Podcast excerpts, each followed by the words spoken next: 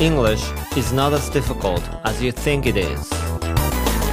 西澤ロイのスキドアップ English, English. Hello everyone. こんにちは。 English Doctor の西澤ロイです。今週も始まりました。木八の英語バラエティラジオ番組スキドアップ English、えー、最初にですねビッグニュースがあります。この番組スキ度 UP English が、えー、雑誌に載りました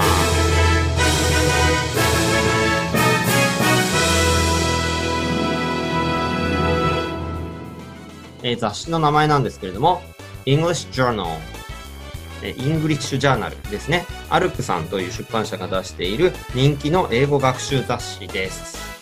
で、7月6日、今週の月曜日にですね、発売されました8月号で、ラジオとかポッドキャストの英語学習系のですね、おすすめ番組が掲載されておりまして、その特集の中で、このスキドアップイングリッシュが載っちゃってるわけですよ。これすごいことですよ。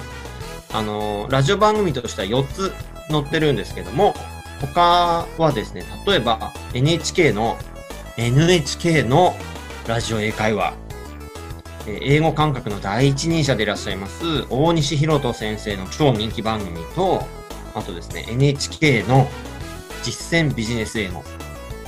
え、30年以上ですね、ビジネス英語のラジオ講座を担当されている杉田聡先生というで、お二人ともですね、僕が一方的にこう師匠として崇めてるような、あの、すごい先生方とご一緒させていただいてるんですね。で、もう一つの番組も、ラジオ日経。つまり、他の三つは全部全国放送なんですよ。ね、そこに、コミュニティ FM で細々とやってるようなこのスキドアップイングリッシュが一緒に載っちゃったってこれ快挙ですよ。あの、リチャードと仲良くですね、一緒の写真が載ってますので、ぜひですね、イングリッシュジャーナル2020年8月号、これをですね、書店さんなどで皆さんぜひチェックしていただければと思いますし、お買い上げいただけますと嬉しいです。さて、この番組は英語のスキルアップがしたい皆さんに向けて、いきなり頑張って英語を学んでしまうんではなくて、まずは英語に対する好き度、好きな度合いをアップさせるというスキドアップをしましょうとお伝えしている英語バラエティ番組です。何が飛び出すかわからない英語学習の玉手箱、もしくはドラえもんのポケット、みたいな感じで行き当たりバッチリで進めていきますので、今週もよろしくお願いします。リスナーの皆さんはぜひ、この番組を聞きながら、どんなことでも Twitter に書き込んでいただけたら嬉しいです。ハッシュタグは好き度。カタカナで好き、そして漢字で温度の度、ハッシュタグ好き度をつけてつぶやいてください。番組公式 Twitter でいいねやリツイートをさせていただきます。えー、そして今週はゲストさんを、えー、お迎えしています。この番組のスポンサーであるロイトモ会のお一人、中川雄一さんをゲストにお招きしています。中川さん、こんにちは。こんにちは。よろしくお願いします。えー、中川さんは東京都の小平市にある予備校創英学館の塾長先生でもいらっしゃいます。そうです。やってます、はい。で、英語を教えてらっしゃると。はい、英語も教えてます。まあ、あと国語とか社会も教えてらっしゃると。そうですね、はい。で、えー、そんな中川さんをゲストにお迎えしまして、えー、いろいろお話を伺っていこうと思います。はい。そして、後半では英作文チャレンジのコーナーをお届けしていきます。はい。ということで、スキルアップイングリッシュいきましょう。今週も30分どうぞよろしくお願いします。お願いします。西澤ロイのスキドアップイングリッシュ。この番組は西澤ロイ FFC ロイ友会の提供でお送りします。英語学習で成功する鍵。それはすでに持っている英語の知識を最大限に活かすことです。英語や英会話は誰でも絶対にできるようになります。英語を学び直す際の秘訣を教える書籍。英語が最短で上達する超シンプル勉強法。Amazon にてお求めください。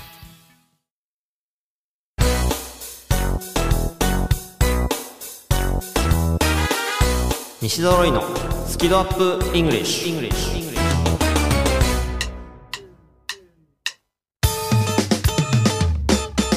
では今週はですね、ロイ友の中川雄一さんにいろいろとお話を伺っていきたいんですけれども、はい。僕が中川さんと初めてお会いしたのは、あれはパーティー、クリスマスパーティーかなんかでしたっけ？そうですね。某クリスクリスマスパーティーでお会いしました。で、あの、僕のことをご存知でいらっしゃいます？そう、そうなんですよ。あの、ロイさんのですね、ラジオを、今 YouTube で聞いておりまして、まあ本とかも、頑張らない英語シリーズとかも読ませてもらっていて、で、その時にロイさんが目の前にいらっしゃったんですよ。あ石沢ロイだみたいな感じで、ミーハーな気持ちでした。あこれ声かけなきゃと思って、もう早速、もう今声かけとかないと思って、チャンスだと思って、声をかけさせてもらいました。はい。それが最初の出会ったきっかけですね。ははいい。声をかけていただいて、あの時はびっくりしました。で、ちょっとですね、その英語とか、その辺もお伺いしていきたいんですけども、はい。もともと中川さんって、英語ができたんですか、それとも苦手だったんですか？いやもう英語全然できなかったですね。あでまあ、学校の英語ある程度やっぱりそのテストの一夜漬けとかでやってたんですけど、もう卒業してからはもう全然やってないような感じでした。で、なぜ英語をやろうと思われたんですか？なんかきっかけとかがあったんでしょうか？そうなんです。で高校卒業して、で僕もともと音楽の道に進みたいと思ってですね、で、当時大阪に住んでたんですけれども、京都にあるですね、えー音楽の専門学校に通っていたんですね。で、はい当時、まあ、今から30年ぐらい前なんですけれども、もう外国人と会うことってなかったんですよ、もう大阪とかに住んでても。で、京都の街に行った時に、初めて外国人の方に、まあ、出会って、遭遇したというかですね、はい、形で。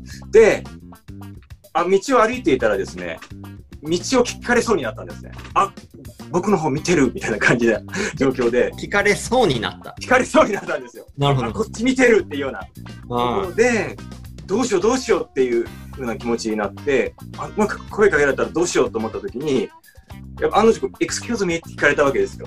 おあ、やばいと思って、思わずこう、顔を背けて、ノーノーノーノーって言って逃げていってしまったっていうところがあって、で、その時に、あ、俺って外国人の人に出会ったらこういう反応してしまうんだっていう。で、これまずいなと思ってですね。で、もう一生これ外国人の人に会うためにビクビクしながら生きていかなきゃいけないと思うと、ちょっとそういった自分が嫌になってしまって、これちょっと英語ちゃんと勉強しよう。それが一番ね、きっかけですね。自分が嫌になって勉強し始めたっていうのが。えー自分が嫌に、面白いですね。ね、でもこう、え英語が嫌いだったとかそういうわけではないんですか？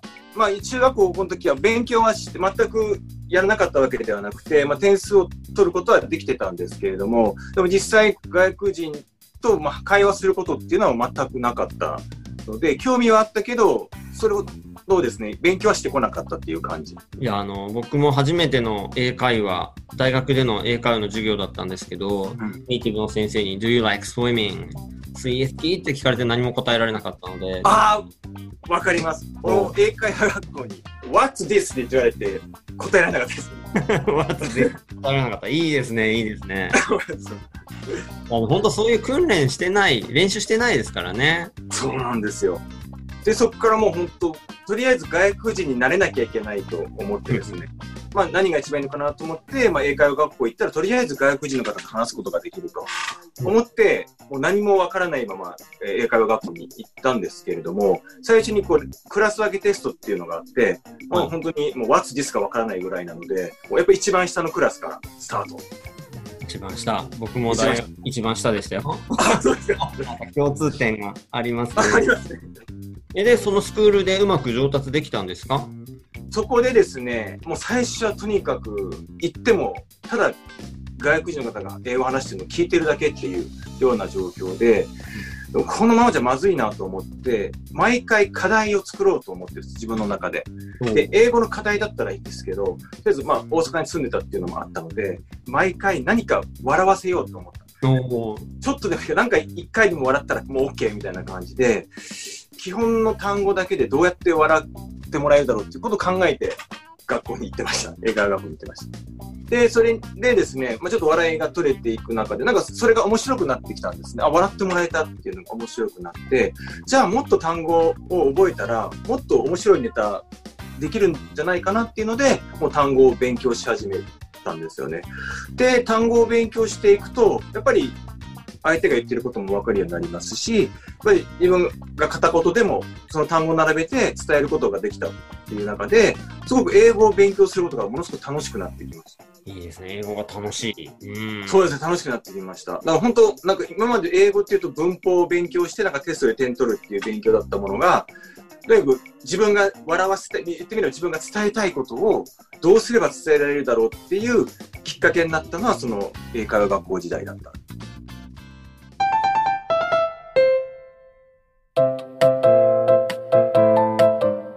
の後どうされたんですか？その後ですね、ただ何の目標もなく、ただね、笑わせるだけっていう目標じゃあですね、上達はしないなと思ったので、とりあえず今まで、それまでですね、当時海外旅行に行ったことがなかったので、とりあえず海外に行ってみようと。自分の英語がどれだけ通用するんだろうと思って、で、ただじゃあ行くだけじゃ面白くないな、ツアー旅行とかで面白くないなと思ったので、じゃあ一人でちょっとアメリカ大陸自転車で横断でもしてみようかなっていう。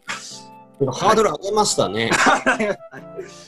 あ、しようかなって言ったら、英語を話す機会もたくさんあるだろうしですね。で、アメリカだとでかいから長期間旅もできるだろうなと思ったので、で、まあそれをやろうと、2年準備してやろうっていうふうに決めました。えー、で、初の海外がアメリカ横断ですか、アメリカ横断でもう、もう本当に、もう行きのチケット、バンクーバーからスタートして、ニューヨークゴールだったんですけれども、とりあえずもう絶対やろうと思って、買ったのがバンクーバー行きのチケット、飛行機と、あとニューヨークから帰ってくるチケットだけを買って、あとは何も買わずに体だけ行ったっていう。で、バンクーバーに行ってから、まず何に困ったかというと、今日どこ泊まろうっていうところが。予約なしですか？とりあえずそこからまず英語だみたいな感じで。おスタートしましたね。もう片言英語で。そのガイドブックだけは持っていったので。そこでこう、とりあえずホテルに電話して、ホテルというか、ユースホステルとかですね、うん、電話して、で、なんとか一件、宿は取れたって感じだったんですね。へーうん。でその横断旅行、結局どのくらいの期間横断旅行はですね、え2ヶ月半、ちょうど切り替えると77日でやろうと。77日間で。で、どうでしたか ?77 日間。2ヶ月半向こうで。結構ですね、体力的には、日々やってるとなんか体力もついてきて、まあ、それほど、まあ、きついのはきついけど、まあ、できるかなっていう感じだったんですけれども、やっぱり、やっぱ怖かったのは、やっぱ車とかですかね。こう、すぐ近くにトラックが通り過ぎていったりとか、うん事故るんじゃないかとか、あと、熊出るんじゃないかとか、あとですね、びしゃびしゃになってお店入ったらすごい冷たくされちゃったとか、まあ、うんそういうのがすごい嫌な思いしたなっていうのはあるんですけど、まあ、英語の話英語の話。英語の話で言えば、本当にあの、こんだけ英語が通じるんだって思うぐらい、英語が通じて、で、キャンプ場とかで泊まってたんですね。で、そのキャンプ場で泊まってたカナダ人の方と会話をする中で、あ、じゃあ、あそこ行ったらうちの実家あるから、えうちで泊まっていきなとか、実家に泊まっていきなっていうようなことも言ってくれたりとかですね、英語の会話ができることで、すごく旅が充実したなっていうのは感じたんですよね。おあの本当英語やっててよかったなっていう。なので、本当に一人でやってたので、もう英語話さざるを得ないっていう環境だったので、逆にそれが良かったかなって。で、日々英語を話してるので、英語は話すのが当たり前っていうような気持ちにはなりましたね。その時の英語のレベルってどのくらいでしたかその時は買い物するとか、あと道聞くとか、まあうんそういったことはもう全然困らないぐらい。それこそさっき話したや宿取るとか、そそういった感じ、生活に使うようなレベルの英語は話せるようにはなっています。で、すごく楽しい時間を過ごせたという。楽しい時間過ごせました。はい。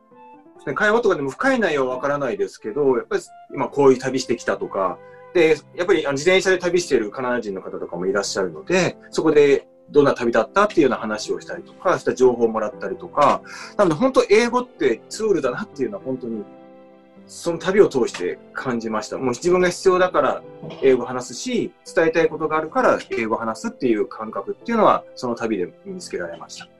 僕もあの、初めてアメリカ行った時、まあ短期留学のはい。このプログラムだったんですけど、はい。そのすごく物事の見方が変わったというか、それまで心理的なハードルとかがあって、多いなって思ってたのが、あ、チケット買ったらいけるんじゃんみたいなぐらいすごい高くなったし、うん。視野が広がる経験だったと思うんですけど、うん。中川さんにとってそのアメリカ横断はどんな経験でしたか？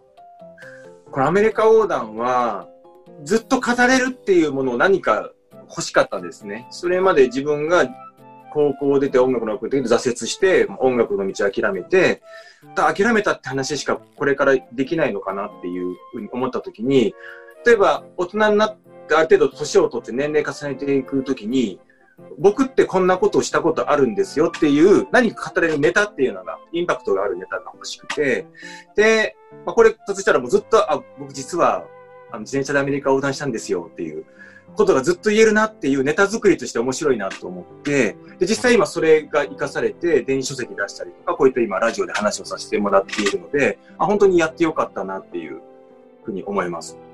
まあ、他になかなかいないですからね。まあ、ありがたいですね。本当に。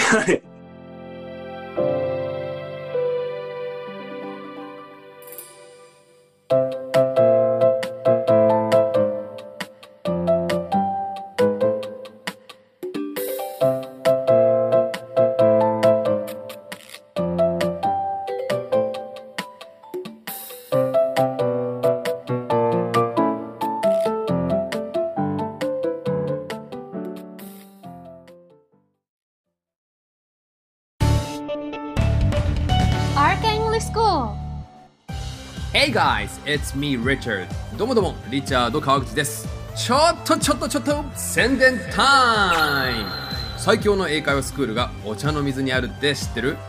講師は全員バイリンガル発音をはじめとした技術をピンポイントで教えてくれてラウンジでの英会話無料なんだってなんだってって俺がやってる学校だけど You really should check it out! Right guys?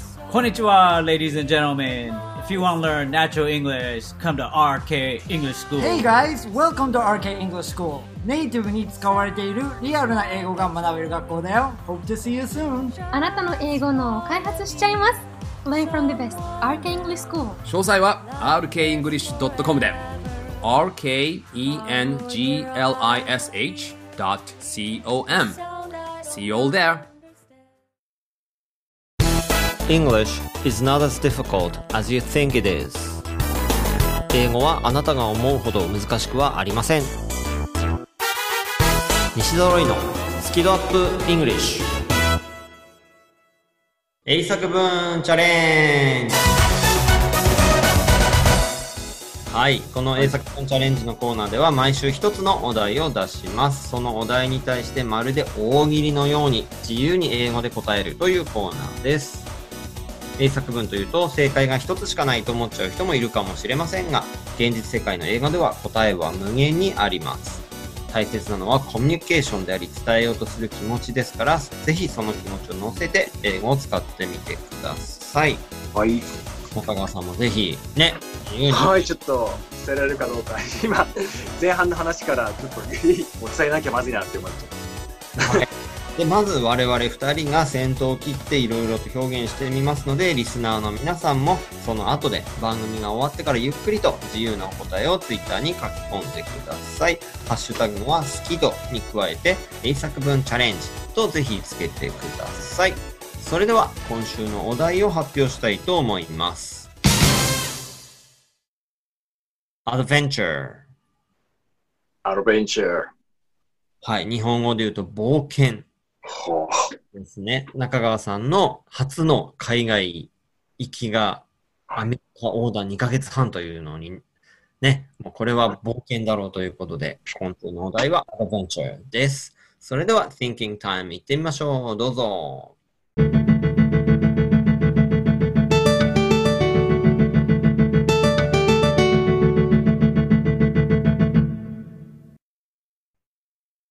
はい、それでは私たちの答えをえー発表していきたいと思います。まずはですね、僕からいきたいと思います。When I first went to Bhutan in 2008, I took my bow and arrows with me. はい、今言った英語なんですけども、When I first went to Bhutan、えー僕が初めてブータンに行った時 in 2008 2008年のことですね。I took my bow and arrows. えー僕、弓道やるんですけど、弓と矢を、えー with me 持っていきましたという、そんな発言です。もうだいぶ12年ぐらい前になるんですけど、ブータン行ったんですよ。ブータン、幸せの国ですね。そうですね。だから、ブータン行くこと自体が冒険冒険なんですけど、さらに、あの、ブータンの国技がアーチェリーっていうのを知ってですね、弓を持って行ったという、そんなことがありました。で、ちょっと現地の人と対決できないかなと思ってですね。はい、楽しい。言葉いらないですね。言葉いらないいう感じ。うんはい、では次、中川さんお願いします。はい。Adventure makes your dreams come true. Never mind, you make it. まず、えー最初の文が Adventure makes your dreams come true. で、冒険がですね、あなたの夢を叶えるよっていう、まあ、僕自身がそのようにですね、冒険したことで自分の夢を叶えることができたので、まあ、冒険っていうのはすごく自分の夢を叶える近道になっているなっていうふうにすごく思っています。で、えー僕が、never mind, you make it. で、もう気にしないで、できるからやっちゃえよみたいな気持ちで、えーこの一文を、はい、思いつつかせていただきました。いいですね。そうですね、僕は本当冒険したことで人生が変わったので、もう人生は冒険だと思ってます。は いもうそこで英語が大事な役割をするわけですよね。そうですね。はい。冒険をするときに英語ができると、もうさらに夢が近づくし、より充実した人生になるかなって思ってます。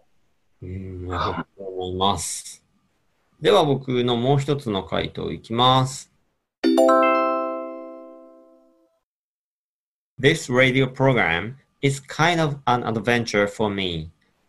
I don't know what's going to happen next, but I keep going. 今の英語ですが、This radio program、このラジオプログラムは kind of an adventure for me 一種の冒険なんです、僕にとって。I don't know what's going to happen next. えー次に何が起こるかわからないので、まあだから行き当たりばっちりの番組なんですけれども、うん But I keep going.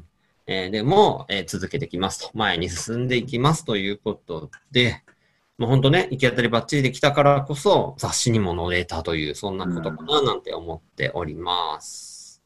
素晴らしい。じゃあ次私のセンテンスですかね。はい。Life is adventure. Life is adventure. 人生は冒険だっていうふうに思っていて、まあ、先ほどの言葉にも近いんですけども、あの、様々生きていけば、旅して何かこう、僕は自転車横断っていうことをやったんですけれども、まあ、その、まともになんか、誰が来ても冒険みたいな経験はしてますけれど、ただもう日々の日常生活の中にですね、もう冒険ってあるかなと思っていて、なのでやっぱその自分が冒険した経験が、やっぱり今の普段の日常生活の中のチャレンジ精神っていうのを培ったのではないかなという思っています。人生まで冒険だと。もう人生はもう生き様が冒険みたいな。人生の中でも英語が大事っていう理解でいいですか？もう英語がそうですね、僕の人生を作ってるって感じですね。なるほど。いや、まさか人生まで冒険で来るとは思わなかったので、ちょっと予想外でした。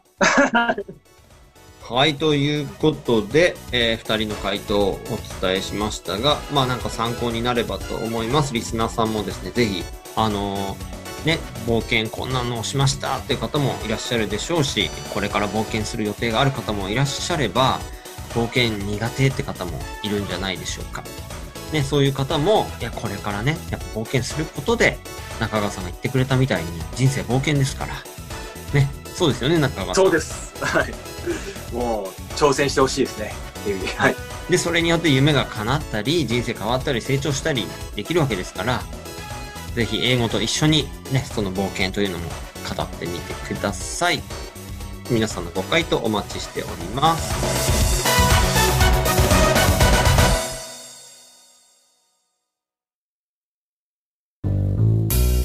英語が話せないのは知っている単語を使いこなせていないだけ。だから1日15分の動画レッスンでエゴイヤ病、直訳スピーキング病英語コミュ障が治ります。苦手意識が強い人でも2ヶ月以内に英語ができる人に返信それが頑張らない英会話レッスンです。5時間分の無料レッスン動画をプレゼント中。詳しくは西澤ロイの公式ホームページをご覧ください。あなたはもう英語が話せるんです話せるんです話せるんです話せるんです西澤ロイのスキドアップイングリッシュこの番組は西澤ロイ FFC ロイ友会の提供でお送りしました。